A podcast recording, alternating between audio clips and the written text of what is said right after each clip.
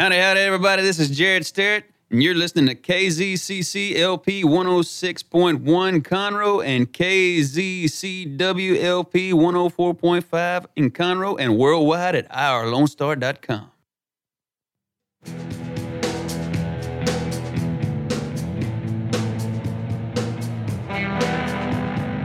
Good afternoon and welcome to the Legal Connection with Toni and Cheryl. Toni and I are here every Tuesday from 12 to 1 p.m. We are Texas licensed attorneys and we are here to help you. This is a public service. And, you know, I think our show today about cheat sheets at trial and representing yourself in traffic court and as a pro se, you know, we call pro se uh, a litigant. A pro se litigant is someone who's representing themselves. Yes. And uh, so that's what we're going to be talking about today. And we're going to take the, uh, I guess, the mystery out of representing yourself in court or being able to, uh, I guess, double check your own attorney about some things because there's a lot of words that they use in, in uh, on TV and in on the law shows that it just sounds so scary and uh, you know laying the foundation and hearsay and uh, yeah, uh, uh, admissibility issues and uh, what I have- objections, how to make objections, what that even means. so many people end up in traffic court, or in um, in divorce court, or in uh, eviction court that are trying to represent themselves because attorneys are really expensive, and they learn about it at the last minute, or you know, time's gotten past them, and and they're like, I can do this, and they get stumped because they don't know some of the little rules that attorneys know, and then an attorney's going to charge you between two hundred fifty and seven hundred dollars an hour for something that is just simply a matter of not understanding the lingo, like not going to, to Mexico and not knowing Spanish. Right. So we're going to take some of the mystery out of that today. yeah, I'm excited about it. okay, Toni, so where do you want to get started? You, you get a ticket, right? You get a ticket. Well, a ti- you get um, you you get a ticket, and you are you got an eviction notice, or you're the person that needs to evict, or what is just the one I get all the time is you got served with divorce papers with a temporary restraining order hearing set, and it scares the you know what out of whoever got it because they haven't been in court before, and it's it's bad enough you're scared because you got a ticket. Or you are in, having a bad, you're in a bad spot in your marriage, and it's it's a surprise to you. Everybody knows this is a surprise when there's a policeman coming up behind you, giving you a ticket. Particularly um, if you haven't really done anything wrong. I've done that so many times where where I've just had, and I haven't gotten the ticket either, but they'll stop you because I've had the uh, the mirror, my rear view mirror on me. because I'm checking, but you know I don't put it back in place, so I'm not aware there's a policeman behind me, and this has happened a number of times, and they just pull you over for whatever, Yeah. you know. And n- I, it's not a bad situation. Usually, I don't get a ticket because I'm law abiding, and like you were saying, um, you rarely get tickets. But Yeah. um, I had a guy, uh, just a couple of examples of what we're going to go over today. Um, I had a client that said, "Oh, I'm in." I'm I've got a ticket. Do you can you represent me? And I hate traffic court because it's doc, it's like the lowest level of low courts. There's so many people there. If you do choose not to just you know take the guilty and do everything by mail um, because you're not guilty, you're sitting in court for a long time. You've got to be there on time. They don't treat you very well. It's just a low level court. And um, like we were talking about earlier today, you were saying you never get tickets, or when you do get them, like for some of your family members, you just handle it over the phone or over the internet because it's just easier. Right. And I'm the person that says, or the attorney, if you didn't do anything wrong, uh, go fight it. Don't um, don't buckle under and just put money into the public dole if you didn't do anything wrong. And I'm talking about when a police officer says you roll through a stop sign and it's in your subdivision, like you know, 50 feet from your house right. uh, that you're not you're this, there's no injury or danger to anybody rolling through a stop sign that probably shouldn't be there to begin with although i'm saying don't roll through stop signs Right, but right. when you're getting a ticket for something like that in your subdivision you're right by your house it's kind of dumb and then um or it's not justified and then um uh, like another one that came up was uh, my friend uh, uh, my friend all my clients are my friends he was going down the street uh, well, let me just rephrase that. He was driving down the freeway, and a car in front of him tried to dodge something in the road in order to not hit that car that came into his lane. He had to go into another lane, and he ended up hitting the median on the freeway. Oh. And um, and so he pulled over because um, I think it gave him a flat tire. He actually it, wasn't. He slowed down enough, but it still flattened his tire. Right. Well, a policeman gave him his ticket for uh, uh, unsafe lane change. it was, and so he called me. He says, "I'm I'm at trial. I did what you said. I I, I went up there and I." I I told him that I was going to plead not guilty and I wanted a trial and the officer's here and what am I supposed to do? And I'm like, oh my gosh, I'm not even in town. I can't go help you. And I said, I said, uh, tell me about what happened again because I knew it was dumb. He said, no one saw anything. I said, okay. So I walked him through like we're going to walk through today, Mm-hmm. um, what he needed to do. And they ended up dismissing the case on Friday because they didn't have any evidence. Yeah. So the bottom line is if you're not guilty, you're going to be aggravated if you put money into the dole of the of the city or the county. Mm-hmm. And also, it goes on your record too. Yes, it goes on your Yeah. record. Another point, in fact, my um, stepdaughter got a ticket for not having insurance, and she had insurance. We know this because we pay her insurance, but she didn't go to court and show them that she had it, which gets it dismissed. Instead, the person on the phone just said, pay the, the ticket. She ended up getting a $3,000 fine from the DPS for not having insurance because she pled deferred in court. So people Oh, do not, night. just like everything else in life, do not plead guilty to something you didn't do. You have to fight it or it's going to come back to get you. And Right. but you don't want to pay an attorney a lot of money to do it if you listen to us and we tell you how to do it for free and represent yourself. Right. Okay, Absolutely. So, um, so it could be that you got a ticket and the police officer didn't see anything. You got a ticket and it was just rolling through a stop sign, you know, two feet from your house. You got a ticket for not having insurance when you did have insurance. Mm-hmm. You got a ticket for not having a license when you have a license. Um, I had another guy that uh, has been forever trying to evict this lady that is staying in his property over in um, Huffman or I don't know, it's someplace in Montgomery County. I'm not sure if Huffman's in Montgomery County, but but I can't remember the location. But he's been doing it on his own and doing very well. But she is using Lone Star Legal Aid and all these free services to dupe the system. Oh, poor pitiful me! I don't have any money. When really she's just living there for free. Oh, and every time he gets her evicted in JP court, she appeals it for free over here in county court. And that's when you need to ask what you need to do. And that's what we're going to talk about today. All right.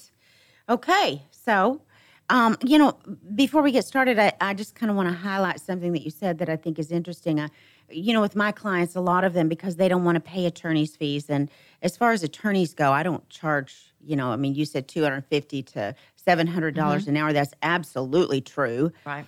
And I'm And in re- divorce court, when you're talking about the attorneys that know the judges and pay the campaign contributions so they get their way, if there's some question, and in a divorce, there's always Some something on the fence. You know, Mhm. that's just he said, she said all the time. Mhm. Um, they're charging you, and we know this because we have a lot of clients that are also our listeners, up to seven hundred dollars an hour, and they can pretty much rob you Yeah. because, and it's really bad because we're attorneys, but Yeah. we don't charge seven hundred dollars an hour No, because no. I don't think brain surgeons charge seven hundred dollars I an hour when it's so simple. And we're going to try to, you know, cut to the chase. Right. And so, one of the things that you said I want to highlight as we go into this discussion is that you need to be educated and aware so that you can know what your attorney is doing. Mm-hmm. And, you know, Toni and I don't know if you said it on the show or it was before when we were talking about it. A lot of times you get an attorney to just go in because it's the legal language and they understand it and they go speak for you. They've been it's like an before. interpreter. It's just like going to a foreign country and what they say. When in Rome, do like the Romans or act Mm-hmm. or whatever. And um, but in court, it's a certain language, it's Mm-hmm. a certain protocol, and and the attorneys that have done it a few times know it. Even different courts around the county, they are a little different, but for the most part, it's the same type of stature.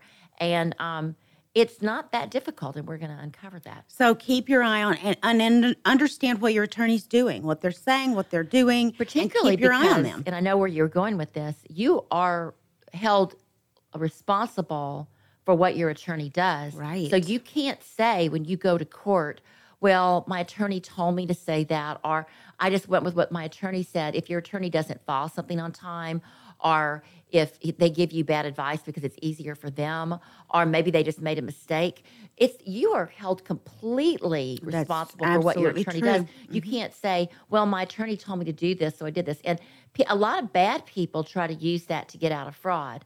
Oh, you know, um, I uh, like in bankruptcy. Well, I signed the bankruptcy schedule because my attorney told me to, but I didn't know what I was signing. Oh no, there is case law up through up and down the Supreme Court and the Fifth Circuit because we're talking about federal cases right now, but the same thing applies to state court uh, and, and you know county courts, city courts, what have you. Um, it, if you sign something, you are held accountable like a contract for what you sign. You better know what you're signing. And if your attorney tells you to do sign something and it's not what you want, you're going to be held liable for that. That's so and true. that doesn't. A lot of times, people will say they didn't know what they were signing, and the attorney completely explained it to them. So it kind of cuts both ways. But Mm-hmm. Yeah. for our listeners, we're going to assume y'all are all good, Mm-hmm. God fearing people that know that we're we're this is just a blip in the eye of eternity, and that the most important thing is to be truthful and to help others and do the right thing. That um, we're going to help guide you to understand that it could be that your attorney just made a mistake because they didn't know the facts, all the facts. That's why you need to communicate with your attorney very much before going to trial, or um, you need to know what they're charging you for. Correct them if they're wrong. Okay, absolutely. So, uh, somebody gets a ticket. They uh, decide they want to represent themselves. Let's just talk about if they want to represent themselves, and then you can base. Let's, th- that was what kind of got us going on this Uh-huh. today was traffic court. Yeah. Because, you know, you can get a deferred, uh, they'll usually pretty much even say in the ticket, particularly in small towns, that are- if you're traveling, and Texas is so large, Mm-hmm. you're going across the state, you get stopped in some small county, and their their revenue base is stopping people going through, you know, with the, the speed limit changes like every 10 feet or I something. know, I know. So what do you do? Well, it's easier not to have to drive back up there or hire an attorney in that that area to just um, to sign off on and get the deferred, so that you don't have it, it costs you less to just plead out than it does to hire an attorney. The problem you have again is that if you do it deferred, if you don't do it right, you may end up with a DPS moving charge. Right. That's the first thing. Or it may be that uh, you do want to fight it because it's, it's a little bit more expensive than you had expected. And so let's just say that it's not something, some podunk town, you know, tiny county that's, uh, I don't want to say podunk, but let's just, I'm going to use Shenandoah as an example. Everybody knows that's a speed trap. Nothing against the people that live in Shenandoah. but it is. But uh, but that's how that's their revenue source. That's how they stay in business. That little area right there off the feeder off for, on 45, coming up by Michaels and all the bars and stuff there. And the speed limit's 45, and you know everybody's trying to get to where they need to go, and no one's everyone's going 60 miles an hour, but the police officer is waiting for you around the corner and comes out. You get a ticket, okay? And uh, uh, okay, so let's say that you weren't speeding and there's no way that the officer could have known that you were speeding because of the position he had. His radar gun wouldn't have worked. It's like a t right? And if you know anything about radar guns are uh, i guess there's light and there's um, there's sound reverberation. There's different types of radar that Right. can get you on. Um, and you want to fight this ticket because you weren't speeding okay?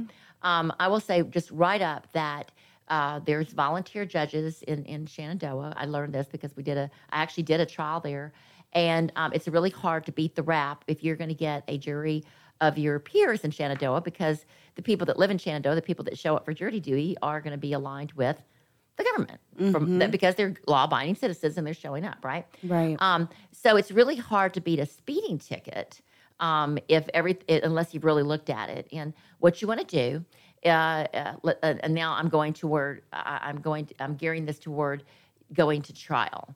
You you've gone in and you don't want to pay the deferred amount because you don't want it to be under driving record. when you say deferred, Toni, explain to our listeners what you mean by that. Okay, so I'm pretty sure uh, if you're not just a teenager and this hasn't, you know, happened before, most people have gotten a ticket. Okay, and you get that that that uh, they they've got now they've got like a little computerized thing they generate, uh, like almost like a, a square, I guess. They generate a little ticket that looks like a, a receipt at Uh-huh. Michaels, and um, the first thing everybody needs to know that you need to sign that to show up when you're going to appear for court or when you would show up if you didn't do it through the mail. If you don't sign that, if you've got a snarly officer, by law, they can arrest you because you're not signing it saying you're guilty. You're signing the ticket saying you will appear. You're yeah, So- you're in receipt. the police officer shows up, and this is where things get way out of control. I don't want to go off on a tangent here, but if they stop you and then they decide they that you're going to they they don't like you for whatever reason, you've rubbed them the wrong way, and I don't believe that there's not quotas. I've talked to so many officers that say there's not, but it doesn't make any sense when we get people with DWIs and they shouldn't have never been arrested. Uh, they should not have ever been arrested. Um, so So this is where things kind of get out of control. We've seen it on on the the viral YouTubes where all of a sudden guns are drawn. Oh, and- yeah. and It's a lot of times you have bad people that should be uh, apprehended. But on the other hand, I would say the majority of the time the officer stops you and it just kind of rolls out of control. Yeah, So the I mean, shooting at someone just for running, you know, I don't. Oh yeah. That's oh my gosh. ridiculous. There was just Yeah. something that was recent. Um, I can't remember where I read it. Where uh, I guess it was a trial or something where the lady was saying that she shot. It's recent. It was in a Chronicle. Um, oh, oh yes, it was an eviction case. It was just in the Chronicle where this guy. He was. I looked him up. He was a. He owned a. Uh, uh, I think he was a physical trainer. He owned a gym. Uh, he looked like a great guy. I mean, he looked like somebody that you would be friends with and you'd invite to your daughter's wedding or something. Mm-hmm. Um, he ended up shooting this tenant in the back twice, and um, and in the head six more times or something. It was just ridiculous. And he used the.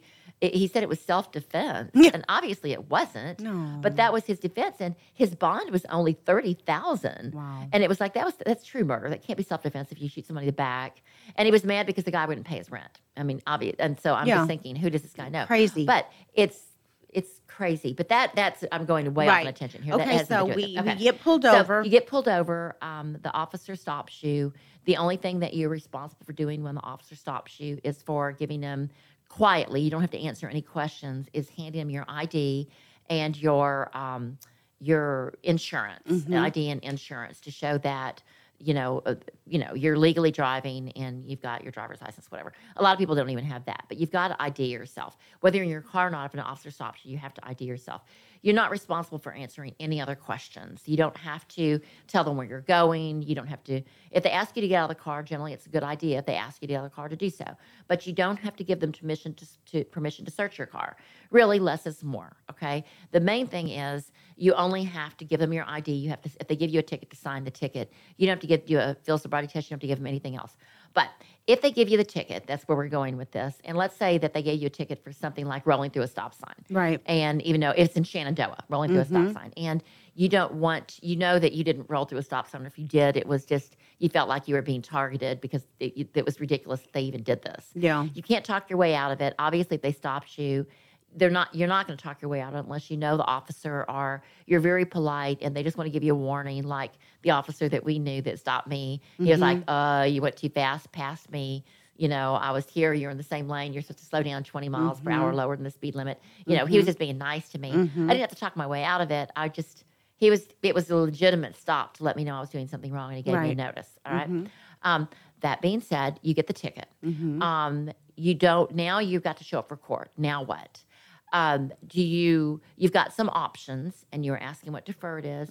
One of them is you can call the court, especially in smaller counties, and you can ask that you. Let's say you really did it, and you know you did. You were speeding, or you you really rolled through a stop sign, or it was something that you just want to pay the ticket and get done with. You can ask. Uh, one of the big options is to do a deferred where you plead guilty but you they will defer your guilt if you pay a fine and within 30 days generally if it's a traffic ticket you don't do um, anything else breaking the law and um, you sign off on it. So they get some money. You, they don't have to go to court. You've acknowledged your guilt. There it's not going to be on your record if you plead deferred and every everybody's good.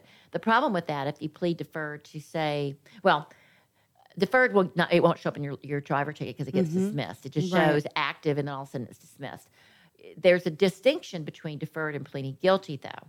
If you plead guilty to not having um, your your insurance or your driver's license and you do and you're just trying to get over you know get rid of it you think you're ple- pleading deferred but you're not You've got to be really careful because it's going to be reported to the dps Right. and you're going to get this surcharge. And you're not going to know about it for a year and then suddenly it's going to be like what do i do? Well if that happens in that case you contact the dps to tell them hey i have insurance here's my proof of that insurance but you have to show you the insurance at the time Mm-hmm. or I had my license at the time it takes a little bit more work but the dps will reverse the charges on Okay. something like that okay All right. Now, i know that we just got Yeah, Liz, we're going to take a break. Mm-hmm. We've been talking about uh, representing yourself in trial. which we haven't even gotten to yeah, but we're we're going to. We're getting there.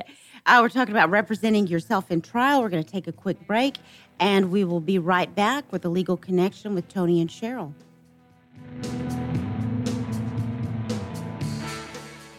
Listen in Mondays at noon to hear Conroe news from local nonprofits, businesses, upcoming events, Conroe Park events, news stories, and information that matters to you with your host, Margie Taylor of Taylorized PR. For more information about being a guest, visit irlonestar.com slash Conroe Culture.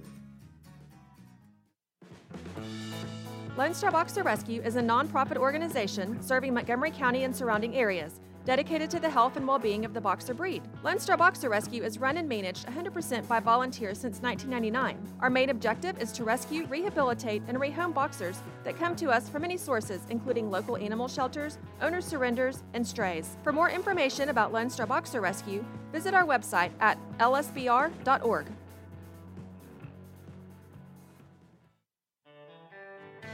A Lone Star Community Radio is looking for those who are interested in hosting their own talk show with monthly and weekly slots available on Conroe's FM 104.5, 106.1, and on irlonestar.com. Start your own podcast, create your first YouTube channel, and be on TV. Contact Lone Star Community Radio online at irlonestar.com or call the station message line at 936 647 3776 to take your first step into the radio world. We have the safest food supply in the world. Strict laws and regulations restrict the usage of hormones, antibiotics, and pesticides within our food supply. Production agriculture practices and technologies such as the use of GMOs, which is not any more or less risky than conventional crop production, has allowed American farmers to produce more food on less acres and environmentally. Find out more online at pathtotheplate.tamu.edu. We are Texas A&M AgriLife Extension, helping Texans make lives better.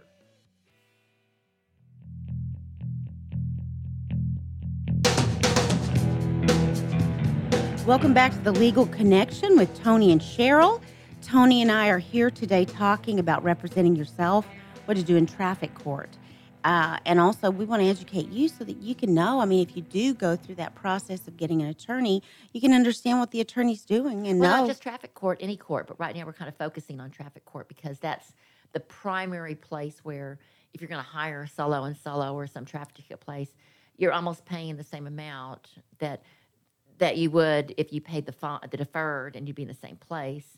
Um, but I will give this with traffic court: if you have an attorney, you're in there and out of there really quick because they give deference to attorneys. You you sign in and get in there, and you That's don't have to true. wait. Mhm. But um, on the other hand, like I had helped another client of mine to walk through his own trial uh, on last Friday because I simply couldn't be there. I was going to be out of and town. he was on trial for what? he was on trial for um, unsafe lane change, and I oh, he's the guy who hit the media. yeah, and I told him, I'm like, look, um, you're not guilty of an unsafe lane change because you should never got a ticket. There was no witnesses. There's no evidence. And he goes, oh no, there was a guy that called in. He said the police officer showed up after I was parked waiting for the tow truck to come get me to help because I didn't want to change my tire on the feeder, you know, or not the feeder, but on the that lane in the on the freeway that's dangerous.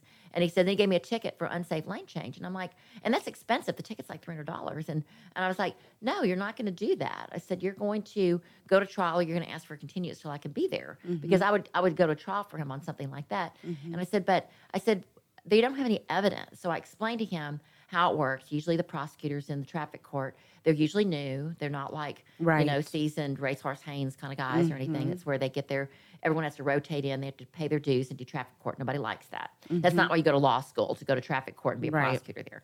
And they're usually pretty nice and they'll work with you and they're really busy. And when they know when people are setting up for trial, because everyone here has to do that, that they're going to have a lot of trials. Okay. And so I said, set it for trial. And he said, well, and so um, he commented, he goes, well, my officer's here, so they're not going to dismiss it and they're ready to go to trial. And I said, I said, well, you, this, I'm going to guide you on how to represent yourself right now. I said, you mm-hmm. go in there and you either get a continuance because I'm not there, they'll probably give it to you, or you ask to see your evidence. And even though you're sitting it for the first time, I said, there's not going to be any evidence that anyone saw anything. And the person that called in didn't see what you saw on the road. And if you need to pick a jury, I'm going to help you do that too.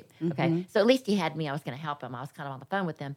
But he said basically when he went in, the prosecutor said he was going to, they were going to set up for trial. They weren't going to wait on me. And the officer said he, they were going to too. And I said, all right, I'm going to give you um, how to represent yourself, attorney, you know, uh, trial 101 on your own. I said, you're going to get in there and um, and you're going to ask to see the evidence, and you're going to tell the prosecutor basically that there that there is no evidence that can be admitted because no one saw anything but him. So everything is hearsay, which is But what the driver, even even not the police officer. police officers saw nothing. Yeah. They had somebody that called in saying um, that it was an, it may have been the guy that was that created the accident for Yeah. all we know. Right. There was an, an unsafe lane change. Now, of course, I wasn't there either. Maybe my client was not telling me the truth, Mm-hmm. but he said that nobody saw anything, and I was like, okay, he's already had enough misery with the damage to his car and insurance and the tow truck and all that stuff. Why is he now having to pay, you know, a fee to um, I forgot what town it was. So um, it was somewhere off of 290. So he said ultimately um, that that he was able to get it dismissed because he stood up for himself. He said, "I'm going to go in there." He goes, he was all dressed. I told him how to dress for trial, very polite on, on uh, how to pick a jury. I said, "You're going to get three strikes. You get the first three that you, they're going to get. You want people that aren't." You know, have police officer, you know, uh, relatives that are going to be aligned with the, the county or the state or whatever. But anyway, I gave him sort of the the the, the few steps he needed to know to pick a jury. But I said it's all common sense. Mm-hmm. Just look at the people there. If it's somebody is, doesn't look like they like you, and they were the first six people, just you can t- get rid of them. But it can't be for you know racial reasons or anything like that. But mm-hmm. but you can get rid of three people, and then for and so I kind of gave him the lowdown on that. But the bottom line was they didn't have any evidence. Uh, that was how I got another case dismissed where my guy was in jail for the last year. If there's no evidence against your client or you, mm-hmm. then they they cannot in a criminal trial they're not going to be able to prove beyond a reasonable doubt no matter what. But the point we're going to get to today now hopefully is that you have to know how to present yourself in court and how to assert that that is hearsay or if they try to bring in the offense report or the police officer's words they can't say that because it's hearsay. It's an out of court statement to prove the Truth of the matter. asserted and they weren't there.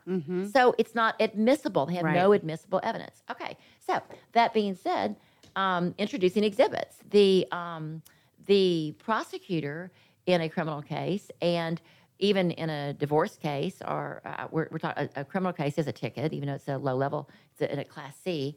Um, this also applies to divorce court temporary restraining uh, uh, temporary injunction hearings. Introducing exhibits the person that's presenting the case has got to present evidence and then you get a chance to rebut that. But before they get it in you have to be sure that that you object so it's on the record.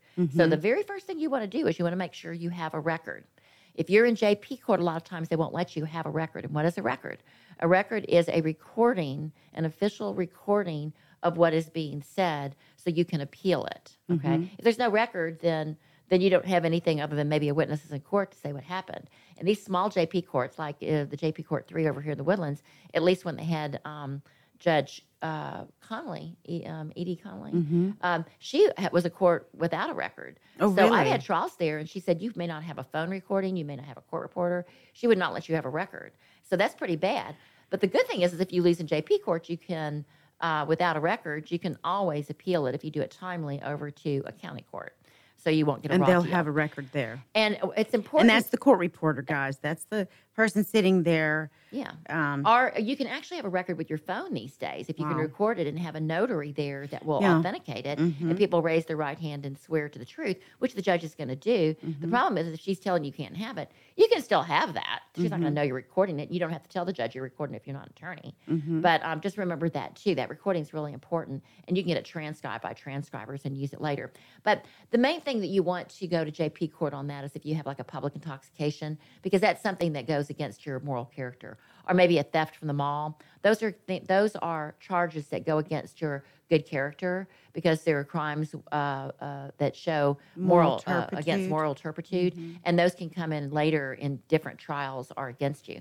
So those are the times when you really have to fight it. Crimes against moral turpitude, crimes that are attacking your character. Whatever you do, don't plead guilty to those. Make sure you get it deferred, or you know, call us. You know, uh, Right. you give us a, a you know a, a Facebook shout out, and we'll kind of walk you through it. But you know what? You want to make sure that you don't have that on your record. Now, um, okay, so you want to talk about introducing exhibits?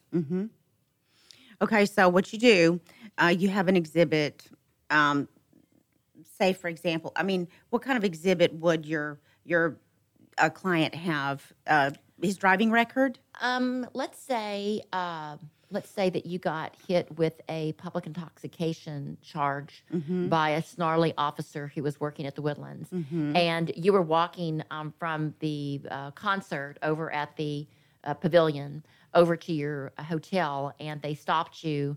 Uh, for public intoxication. Well, clearly that's an improper ticket because if you're going to your hotel room and you have people with you that can walk you to your hotel room, even the hotel secure, you know, guards there, which is probably what they were, just off-duty secure, uh, security, um, then you should never be arrested for something like that because th- there's a lot of rules about public intoxication. Uh, if you have something, that could, it's only for your own safety. You're, you're safe if somebody's helping you.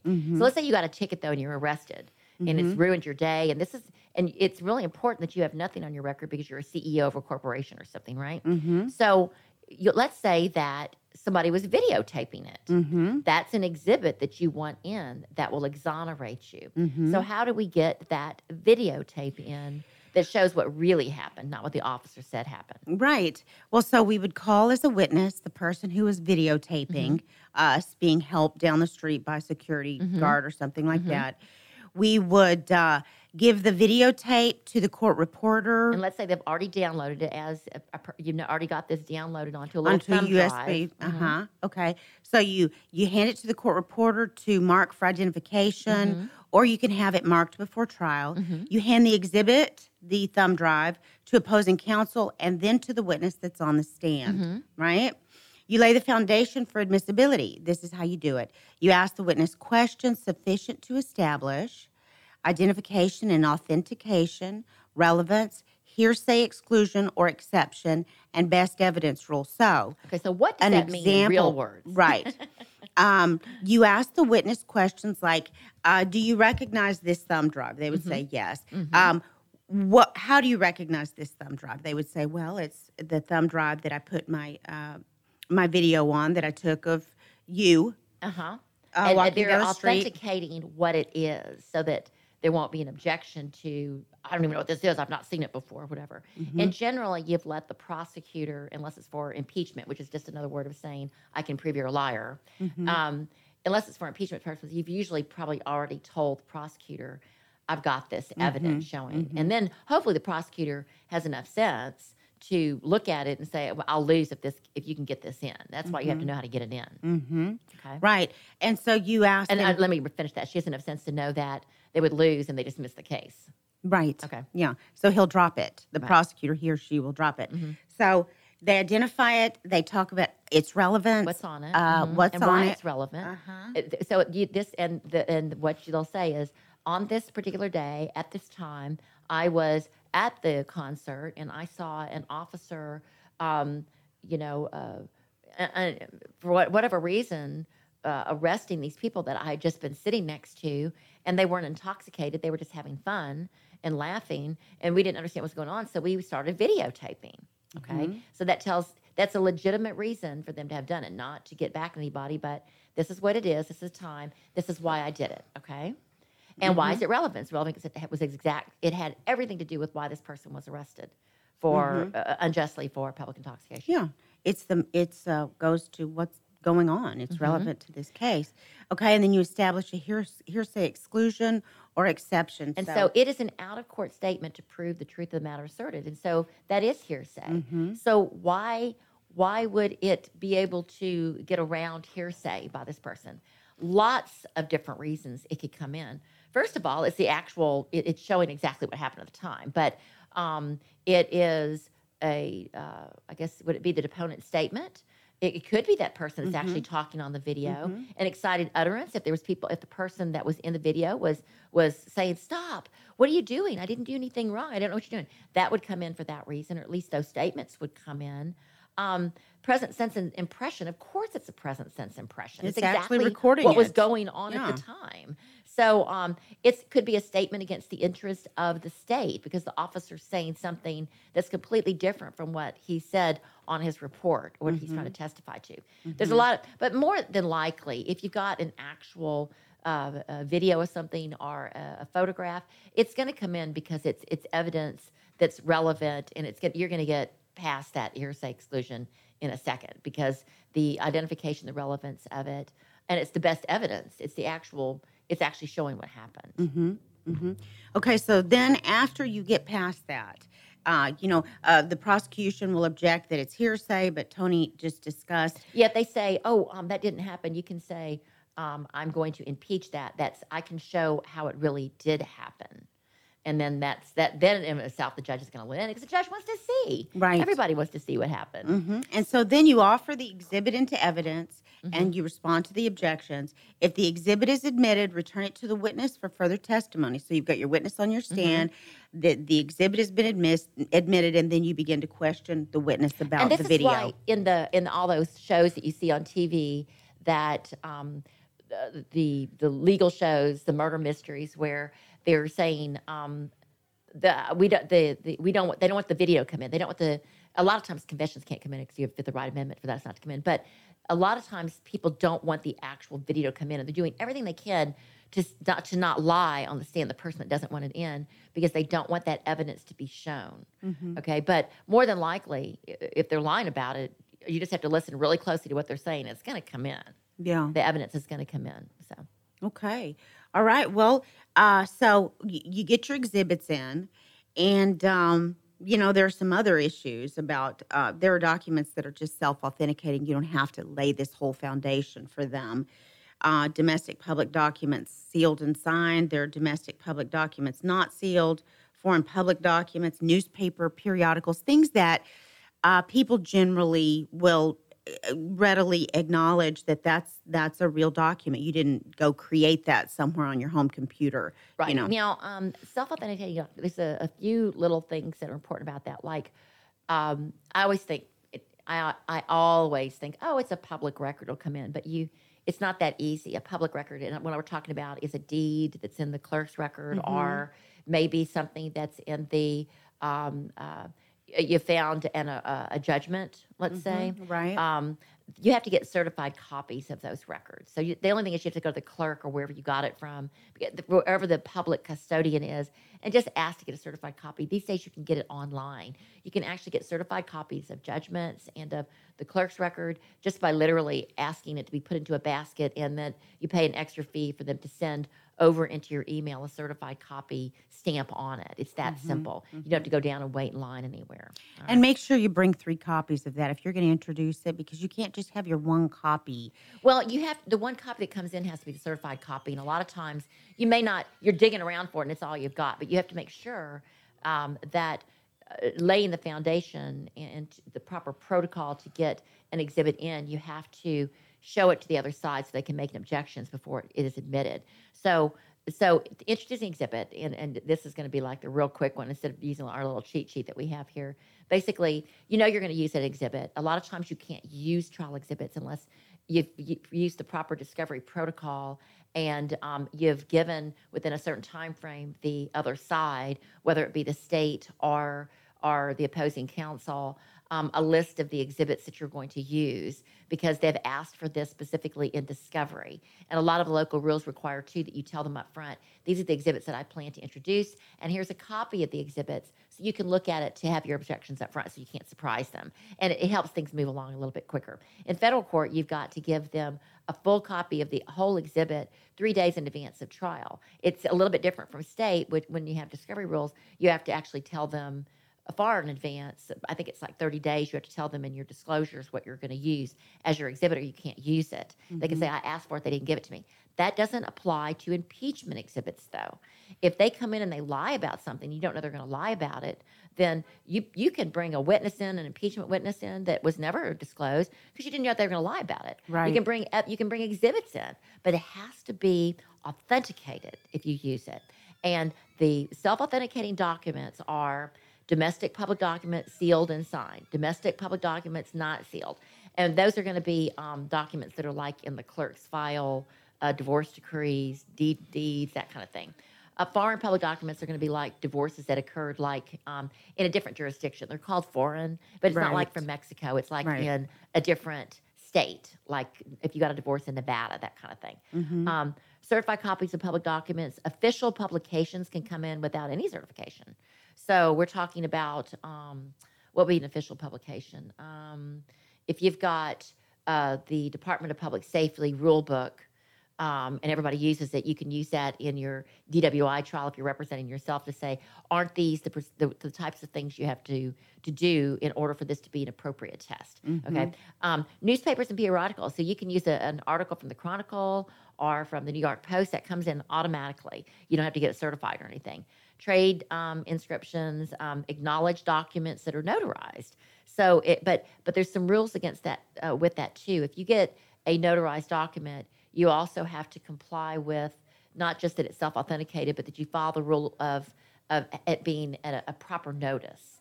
So it could be that your local jurisdiction has a notice requirement that you had to tell them like 10 days in advance if you're going to do it like that. Okay. So you don't just get to admit that unless it's for impeachment purposes. Uh, commercial payment, business records accompanied by affidavits are a really big one.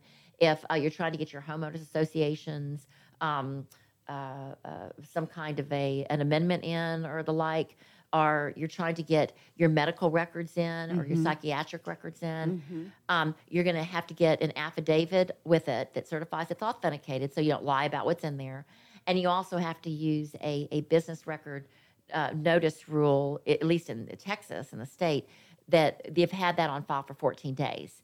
So Before trial. before trial. But that's only in state court. It's a little bit different in JP court. It's a little bit different federal court.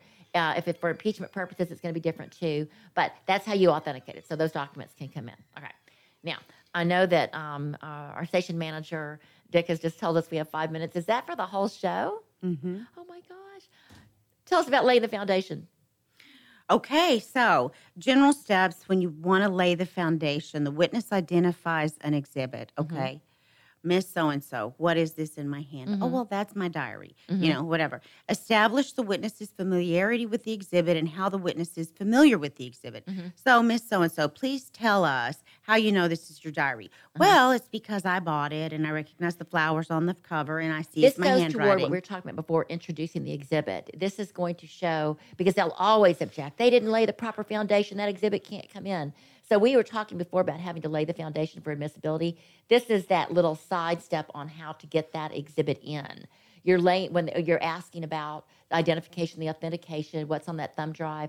This is how you do it so, we really already covered this. but only but, but not the specifics so we covered it but the witness identifies it they establish the witness familiarity they uh, you ask the witness um, any further questions needed to establish its authenticity as an exhibit and then you ask the witness any further questions to establish its relevance this does go toward introducing the exhibit so you have to lay that foundation okay so uh, we were just talking about the, The business, business record records. rule in the state of Texas and the Texas Rules of Civil Procedure, 8036. Tell us about that. Okay, eight oh three six. Mm-hmm. Um, the record. What, you're trying to establish is that the record was made and kept in the course of regularly conducted business So you're trying to get in uh, to keep your kids in a child custody case that you're um, the ex, the potential, the uh, estranged spouse that wants the kids is a psychomaniac, and Mm-hmm. he's gone to a psychologist. You've gotten those records, and the psychologist has said this guy's a sociopath, should never be around kids. How do you get those in? They're going to object, not authentic records. Mm-hmm. So what do you do? Well, there are two ways you can go about it. You can have the person at the um, mental um counseling center or Mm-hmm. whatever answer some questions that say these are records that are kept in the regular you, course of business. them and asked them to come to trial or bring the records and you know what they're going to say the other side desperately doesn't want them in Mm-hmm. they're there uh, subpoenaed and so you now you're going to try to get these records in and they're going to be objecting all over the place so the first thing you do is one what is the first thing under the Bickers business record Well, you well, we show them to them, get them to Mm-hmm. look at it, talk about you know why they're relevant, and then the next thing that we do is ask them, was it the regular practice of the business activity to make this record Right. Mm-hmm. that you're looking at? It's a medical record. And also, the time that the medical record was made is important. So, Mm-hmm. Yes. we want to establish that the record was made at or near the time of the event that it recorded. it wasn't done like 10 years ago and Yeah. then you just come and then they, they're making stuff up so that gives it authenticity Going back and writing stuff that they didn't record. Like, oh yes, I'm just going to put this in my medical statement that I think uh, he was really uh, crazy, but they wrote it ten years after they saw him. Right. Kind of thing. Mm-hmm. Exactly. And so then we asked them to affirm that the record was made by or from information transmitted by a person with knowledge acting in the regular course of business. So, in other words, the ma- the house cleaning people in the evening didn't come and write this stuff. Right. And the reason that we're telling our listeners this under the business record 8036, the Texas Rules of Evidence 8036, and you can Google that, is if you don't follow these specific steps when you're asking about getting these records in, then they'll say that was improper foundation, that you have to use the exact four methods here to get Right. those records in. This is like the biggest thing that people can't get these, they're just screaming because they're trying to get records in showing this person's a danger to our kids or this person um, you know they're lying because we've got records showing otherwise that are are actual records showing that that their bank records for an example that they they wrote all of these checks to uh, they've lied about money that they got in as income. And um, and we have records showing that they've committed fraud but we can't get the records in unless you lay this specific foundation. Because obviously the bank records aren't going to lie. The medical records aren't going to lie. A third party that has no reason to lie has documented this. You got to get those records in using texas rules of evidence 8036 these four things that we just told you are critical for laying the foundation to get your exhibit in and win your case Okay, Toni. Well, that's about all the time we have for today. Uh, what do you think? We should continue this next week, huh? We can talk about getting, uh, c- continuing to get exhibits in, questioning To witnesses. get your evidence in to win or defend your case is really, really important. And listeners, if you have any questions, Facebook is so we can cover those questions next week. Right. If you've been on your own or have some questions on a trial that may be coming up that you're that we're not covering here and you're afraid because we're attorneys and we do it all the time, we may not be answering questions. Okay, guys, have a good week. We thank you for listening. We want you to remember. Particularly during Holy Week to serve God by serving others. Have a great week, guys.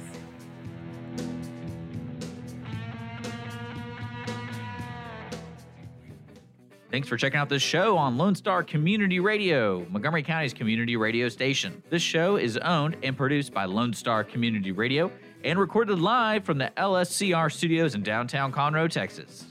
For more information about the show, to be a guest, or to sponsor, just contact the studio at 936 647 3776 to leave a message or email us at lscrstudios at gmail.com.